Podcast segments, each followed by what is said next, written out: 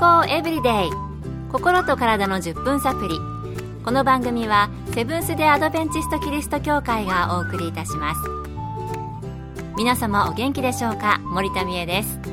今日もあなたやあなたの大切な人の心と体の健康に役立つ情報を短い10分間にぎゅっと詰め込んでお届けします。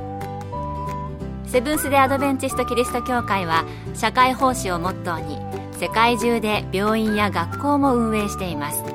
日本でも東京神戸沖縄の3カ所の病院をはじめ福祉施設などの運営を通して皆様の健康と医療福祉の発展に携わってまいりました。なおこの番組は健康情報番組で医師のアドバイスや治療に代わるものではありません。すでに投薬を受けている方また病院に通われている方はかかりつけの医師の指導のもとこの番組の情報も参考になさってくださいあなたはチャプレンという言葉を聞いたことがありますか？私はクリスチャン系の病院に行ったこともあるので、比較的聞き慣れているんですが、病院付き牧師とかって言われればなんとなくわかる人もいるかもしれません。よくホスピスや緩和ケアでチャプレンが活躍しているということを耳にします。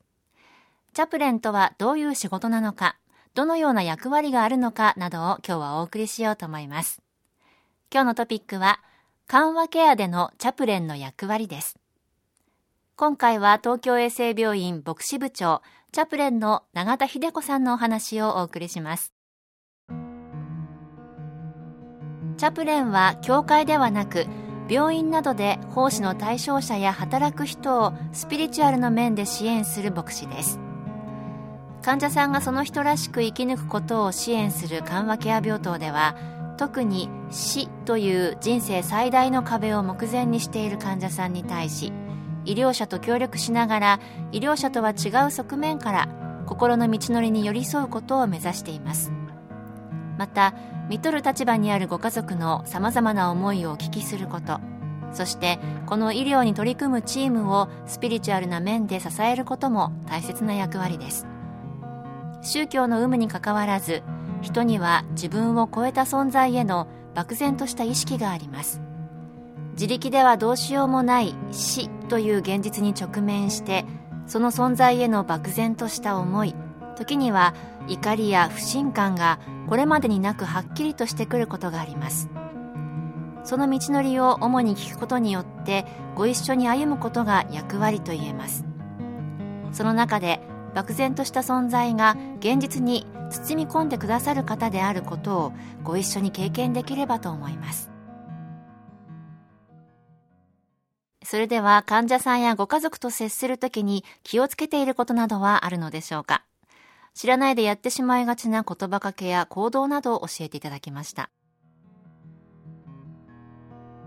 特に気をつけていることは聞くということです。励ましや助言はあまり必要とされていないと実感しています。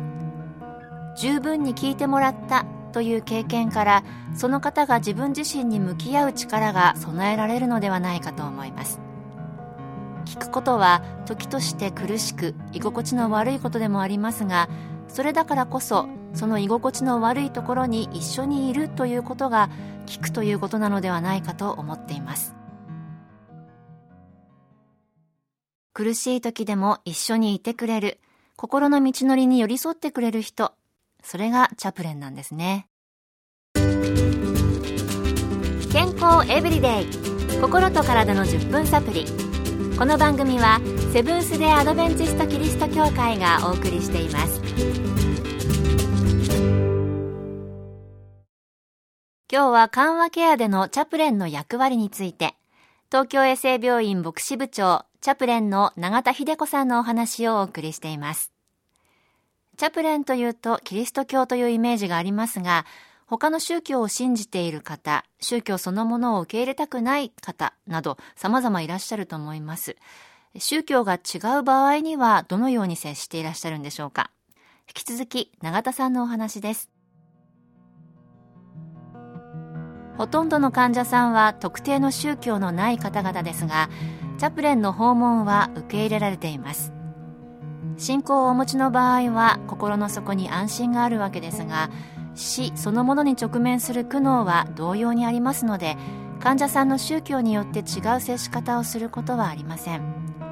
この道のりの中で無宗教を辞任する多くの方々の中にも永遠への憧れを確認しますので私の場合は聖書の希望を分かち合い共に慰められる機会は少なくありません。そうなんですね。私はそれぞれの信仰心によって違う接し方をしているのかなと思っていたんですけれども、そうでもないということでした。それでは最後に緩和ケアで患者さんやご家族と接するときにどのようなことを心がけているのか、また緩和ケアの患者さんを面会される方へのアドバイスなどをお聞きしました。ご病気であることや死と直面することはもちろんその方やご家族にとって大きいことですがそれがその方の全てということではないのでご病気を中心にお会いしたくないと思っていますその方ご自身と出会い向き合いたいと思いますですからお見舞いにおいでになる方もこれまでのその方との関係を大切にして接していただけると良いのではないかと思います。これまで頼っていたのでしたら頼ってもいいのだと思います。患者さんから弱気な言葉があったりするととっさに励ましたり慰めたりしたくなるかと思いますがとにかくその方がおっしゃることを十分に聞いて差し上げて言葉に詰まってもうまく答えられなくてもそこにいるということが優しいお見舞いではないかと思います病気の人としてではなくて今まで通りに接すること。確かにそうですよね。私もお見舞いに行って言葉に詰まってしまうことあるんですけれども、まずはその人と一緒にいることが大切ということでした。今日の永田さんのお話、緩和ケアだけでなく日頃悩んでいる人と接するときにも参考になるなと思いました。今日は病気やその治療などのお話ではありませんでしたが心の健康をいつまでも保つための大切なことをお聞きした気がしました。今日の健康エブリデイいかがでしたか？番組に対するご感想やご希望のトピックなどをお待ちしています。さて最後にプレゼントのお知らせです。今月は抽選で20名の方にサンイクフーズのごまクリームギフトセットをプレゼント。セサミンなどを豊富に含んだパンに塗って美味しい黒ごまと白ごまクリームのセットです。ご希望の方はご住所お名前をご明記の上郵便番号241-8501セブンステアドベンチスト協会健康エブリデイの係。郵便番号241-8501セブンステアドベンチスト協会健康エブリデイの係までご応募ください。今月末の消印まで有効です。お待ちしています。健康エブリデイ。心と体の10分サプリこの番組はセブンス・デ・アドベンチスト・キリスト教会がお送りいたしました。明日もあなたとお会いできることを楽しみにしています。それでは皆さん Have a nice day!